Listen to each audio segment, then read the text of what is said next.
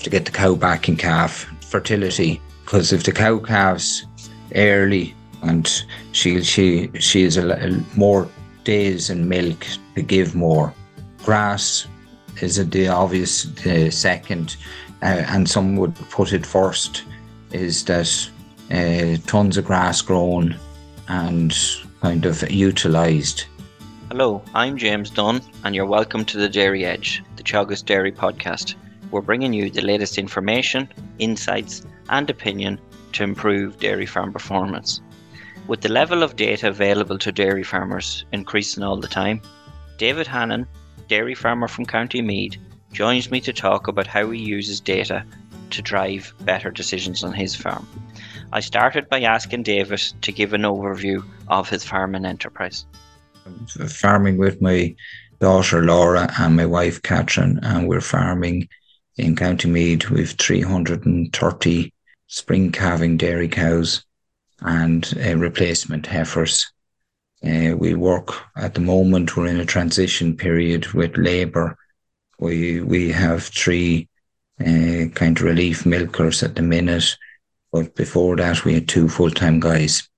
And in terms of you mentioned that that transition in labour, in terms of what's the plans, I suppose there you are kind of working with more relief staff at the minute. What sort of a mix would you like to see, David? Uh, we're looking now at uh, having one full time guy uh, because Laura's home with me. Uh, we'll have one full time guy, and we will kind of still try to have some relief, uh, kind of milkers for weekends and uh, the odd time that we need that we we're all off together. So yeah. just uh, it, it's a, it's probably a better fit, um, considering where we're going. Flexibility, David, does it? Sorry. It does. It does. What we found, we went kind of from having one full time guy to two, um, and we kind of end up losing the relief milkers, and just uh, it's nice to have the backup of kind of relief guys, and also too, it's it's good to to have young people kind of coming in that are interested and kind of to give to, to keep them there in the system. When we are on that topic, and we're a little bit off topic, but we'll get to the topic now in a few minutes in terms of specifically that I want to talk to you about. But uh, just managing in terms of how you actually manage your farming along with Laura. Um, how have you divvied out the tasks, or have you took separate responsibilities, or how was that transition over to farming with um, with Laura happened? Uh, yeah, like um, the kind of we'll call it general day to day running uh, stays with me. Laura looks after the labour uh, and the kind of the relief guys to make sure that uh, the rota is kept filled, and she looks after the grassland management and the uh, heifers.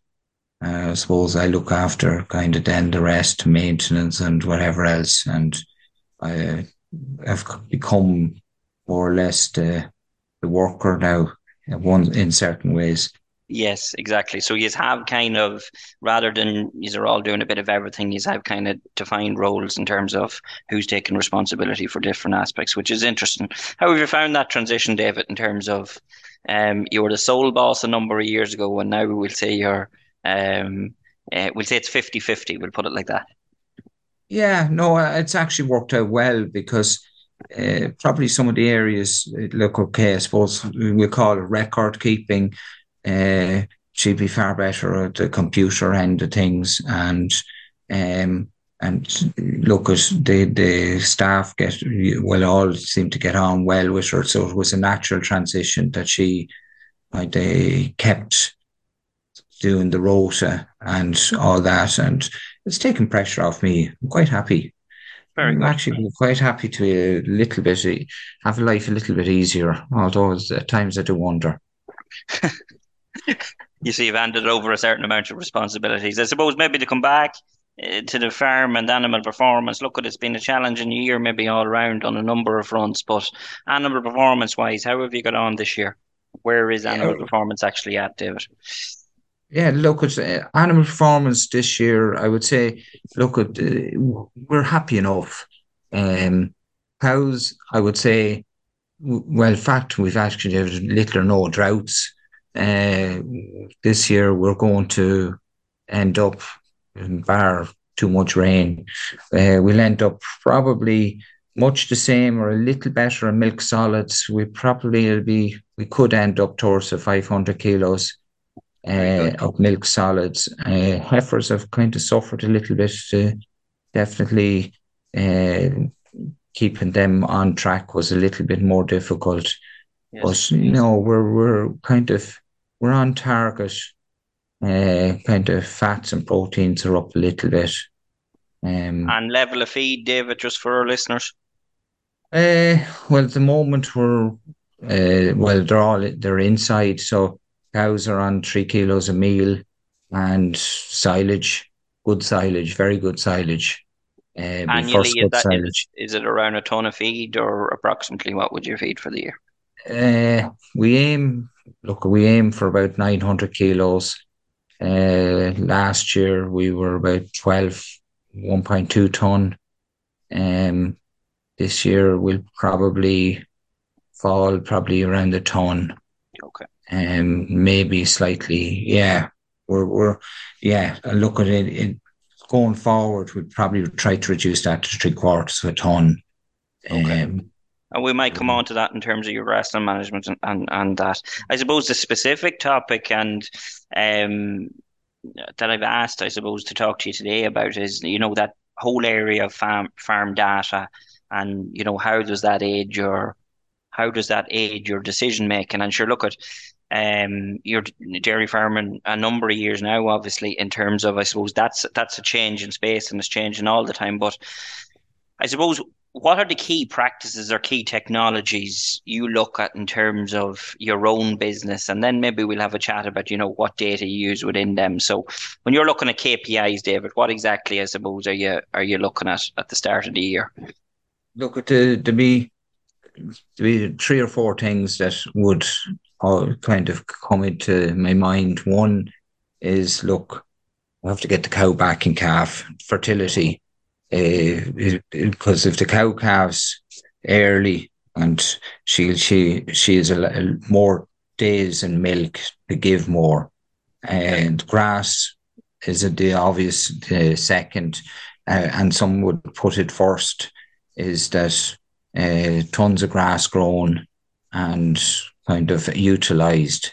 Um, and that's kind of a different ball game now with fertilizer limits and um, and then the use of clover. And then look at at the end of the day, uh, well the kind of milk recording uh, and the kind of for um, the cell check and the somatic cells and all that. Uh, like kind of would animal fit, performance area. No, yeah, yeah, yeah, yeah. At health, I should say. Animal health, you know, so like that's important to keep keep it uh, under tabs at least. Uh, yeah. You have a healthy cow uh, the whole time, and uh, lastly, look at, uh, of course, is finance. Um, so you have to make money or else you're not there next year. Or yep. long term, you know, you have to be profitable. Very so good. So we might maybe I'm going to maybe start on that breeding one, and um, I know I've been with yourselves a couple of times over the last couple of years. Is there is there doing lots there in terms of around the breeding replacements, and also in terms of aiding your breeding better quality um, beef calves as well. But I suppose data there's so much data available with icbf um, i think maybe it's it's underestimated what we can do with it. Um, if we look at other countries in terms of maybe not having the same av- availability of data. But what exactly i suppose do you use in terms of that sort of data? What do you look for? Um, is there any such thing as too much data david? Because there's an awful lot of data falling into into farmers uh, into farmers laps nowadays and such. So maybe just explain yeah. what you do around that well, there is such thing as too much data. I, I do get confused at times too, uh, but not when it comes to ICBF.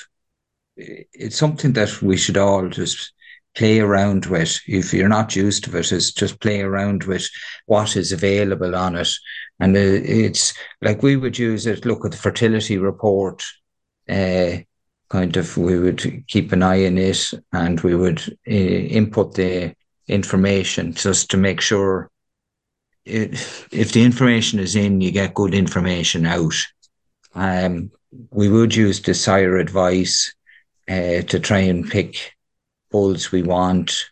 And kind of, I the first time I actually showed it to my wife, uh, I, I put in exactly my ideal uh, bull I needed, and no bulls were available on the, the system. Yes. But, but the, the, so the reality is, look at you, you pick your criteria and look at. Uh, I always kind of have a great belief. Uh, if you have a fertile cow, uh, first of all, you're going to get more milk. But the other thing, it gives you options because you then have the choice of taking out the bottom cows, which brings me into the culling part and the cow, uh, the COW index. Yes. Um, but the reality is, a fertile cow gives you options because then you don't need as many heifers. Uh, and if you have a few extra heifers, you have the ability there. You can either sell them or you can uh, replace some of your bottom cows. And uh, it's so the reality is if you have, if you use the information, you can you can get a breed a better cow and then you can also take out the bottom cows. Yeah, I get you. So really, order. yeah, what you're saying there is ultimately in terms of using sire advice to select the the bulls. There's also in terms of uh, selection process on that dam side of things now, and um, in terms yeah. of milk recordings and EBI, is that what you're using to select those, or what exactly? Yeah, well, we would use we would use uh, kind of where we don't do the EBI that much we would definitely do milk solids. But the thing is, I did get caught in the first time I tried it. Uh, that some last year, some of the cows had a bad year. We got hit with uh, kind of a problem when the drought finished. But the, what I'm what I'm saying is that at the end of the day, it alone milk uh, selecting on milk on milk solids to take out the bottom cows is not enough unless you make sure that you have a, a couple of years of information. Uh, and the cow index is quite good too. But it's just you need just to be a little bit careful that it's not a one year. Some cows just have a bad year. And the percentage of cows that would have got dairy this year, David, the dairy um, straws, roughly. We, um, we use sex semen, we used 120 sex semen straws on the cows. Yes. Uh, and we did all, well, not quite all the heifers with sex semen. We did uh, all bar five heifers with uh, sex semen. And it was one of the advantages of having collars on heifers. We could see the ones that weren't cycling and we didn't give them sex semen. Uh, but so they were part of two thirds ultimately got beef straws, um, and yeah. I suppose it, it's it's that data that allows you to do to complete that process. I suppose. Yeah, yeah, no, yeah, exactly, and yeah, but the thing about data is, it's only as good as what you put into it. Yeah, grassland management you mentioned, and I know it's a it's a key driver in terms of in your own system. Um, the technology around grassland management, I'm going to ask you, like, there's whatever there is, there's maybe 18,000 dairy farmers, 17 to 18,000 dairy farmers. There's not a great enough percentage of measuring grass, but maybe tell tell me how you do it and and um, how you use the data uh, to, to make, I suppose, decisions on your farm with regards to grassland management.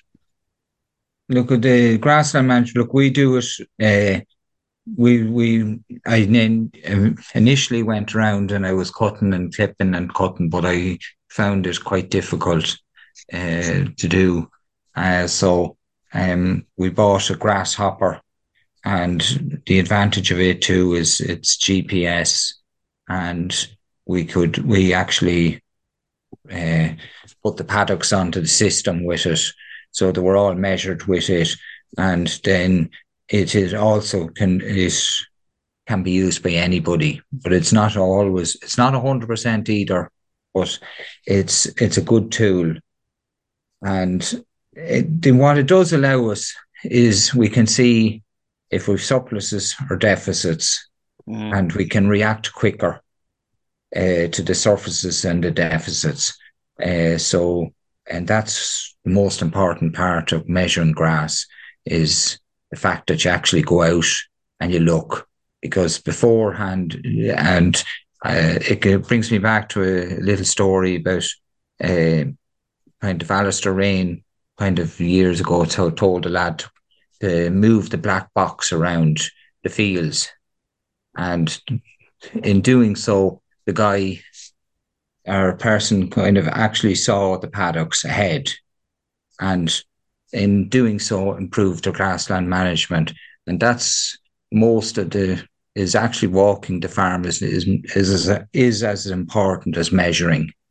Because you can see if there's a problem coming ahead of you yeah it gives you that kind of day to day. And as you say it gives you that picture into the future as to as yeah. as to what as to what you can do. Uh, in terms of then and the, and the we'll say that's on the week or day to day and weekly side of things uh, that whole understanding what you can grow, I suppose, and that's a conversation we've had recently. Um, how does that aid your decision? So obviously you have the day-to-day management, which is very important from a grassland perspective, but it also gives you a bigger picture in terms of the ability of your farm. Um, maybe just talk to us a mm-hmm. little bit about that because I know you are making decisions in that area. Yeah, yeah. Look, I suppose um, we've we look we're uh, last year we were stocked at four cows per hectare. This year we're about three point eight cows per hectare on the grazing platform.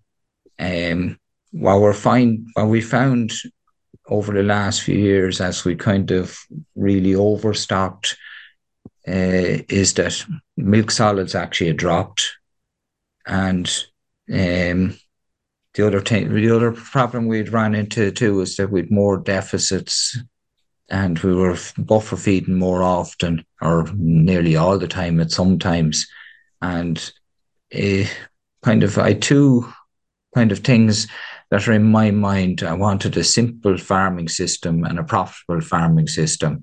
And it definitely wasn't making it a simple farming system. Uh, so we've kind of we've been moving off that kind of high stocking rate and moving back.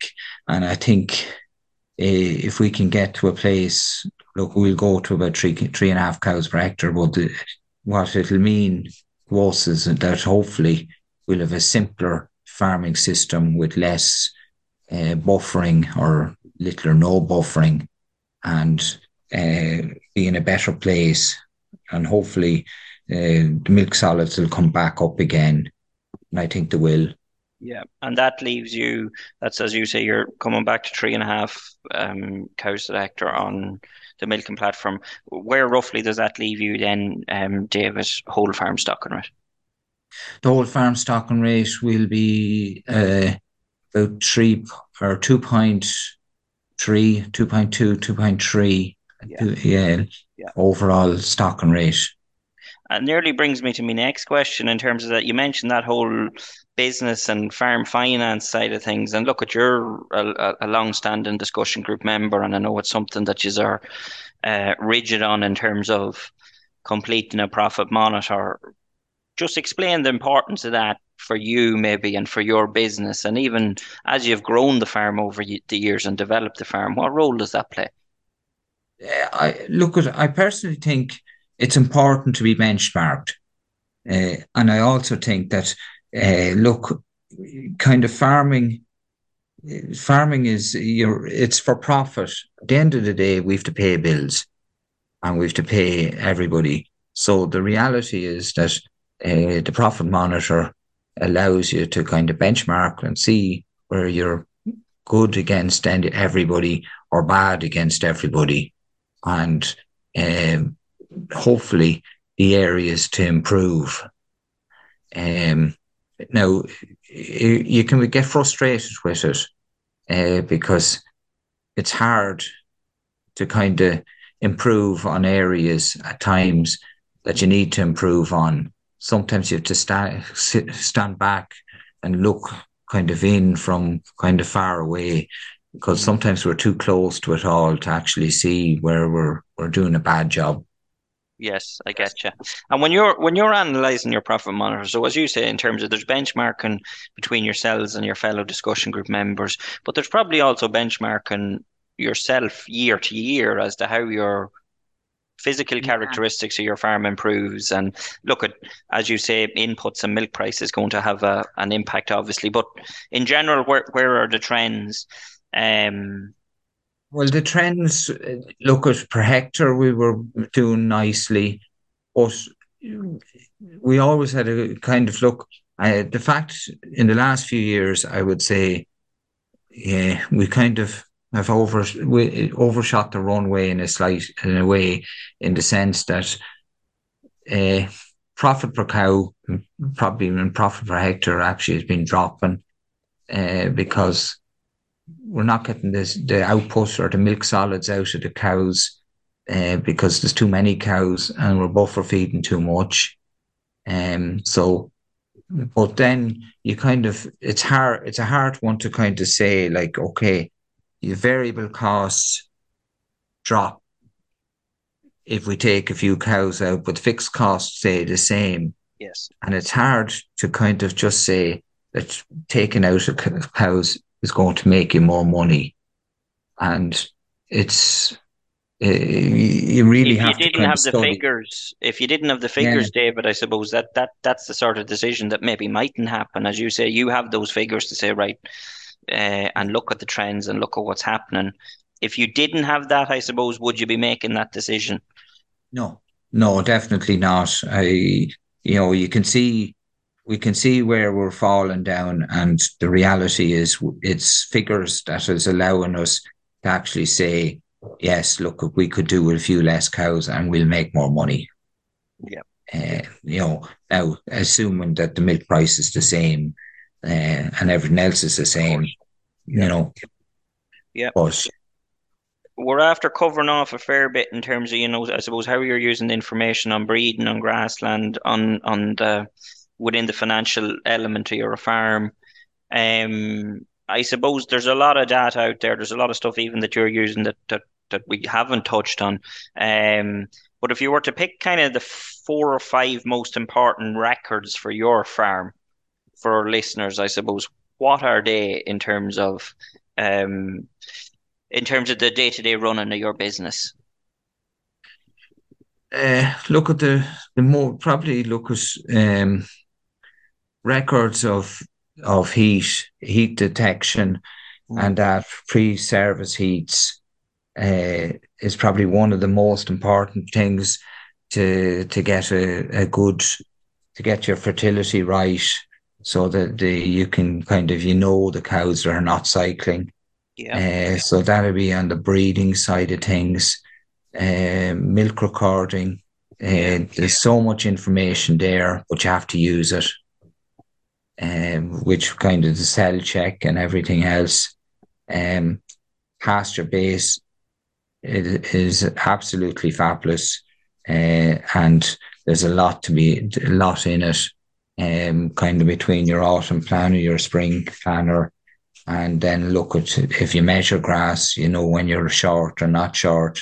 Uh, thing I didn't mention before is probably is most important part or is, is just as important, but nobody thinks about it. And that's kind of soil analysis because if you don't, if you're, you won't grow the grass unless uh, your lime, P and K are right. And it sounds um, simple, but it is that one in terms of that, that soil analysis piece and knowing where you're at. Um, it's often taken as a given, but often overlooked at farm level.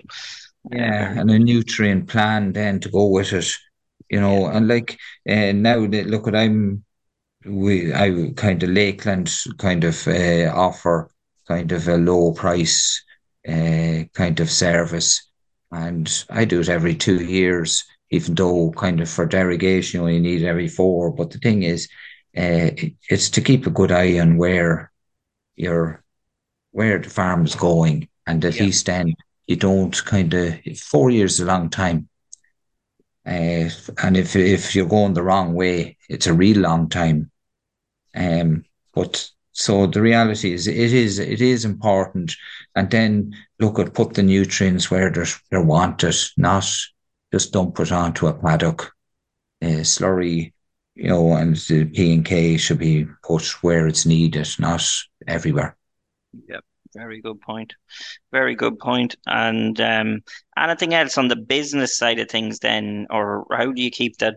You, you complete your profit monitor. Is there anything else you're doing, David, or do you we, keep it fairly straightforward? Do, no, we we do kind of look at uh, we do a budget, uh, kind of, and we would uh, keep it updated uh, over the year so that we actually know where we stand, um, kind of financially and uh, I know it's it's easy to say that you can change. It's it's not as simple, uh, but the, at least you're armed with the the knowledge that uh, you have money or you don't have money in your cash flow, and if you you can always kind of put off a bit of capital expenditure, yes, or yes. you can cut back on something uh, so it's it's it's good to do a budget and to to have it uh, updated regularly. I think that's a good place. Work on it. Sorry, David. Yeah, I think I think that's a good place. Um, oh, I'm not going to hold you much longer. We're on for nearly 25 minutes or half an hour. That's a good place maybe to finish up. Um, as you say, in terms of the ca- that cash budget and having an understanding of the farm finances, you've given us a great insight into your own farm and I suppose how it has evolved, um, how you're using the data. But from what I've gathered from that, it's really you're selecting the data within them key practices in terms of breeding, grassland management, the milk recording from an animal health and, and also from a breeding perspective. And then it's tying it all together. It's tying it all together with that farm business element piece. Um, profit monitor cash flow budget, as we mentioned there. So, look, at thanks a million. It's always it's great to have farmers um, on the podcast. Thank you, David, for your time, and we wish you a, a successful end to 2023 and um, hopefully um, spring of 2024 is kind. Thanks, David. Thank you, and hopefully, thanks a million. Appreciate it. That's it for this week's episode of the Dairy Edge podcast, and my thanks to David Hannon for joining me on this week's show. Don't forget to rate, review, and subscribe to the podcast.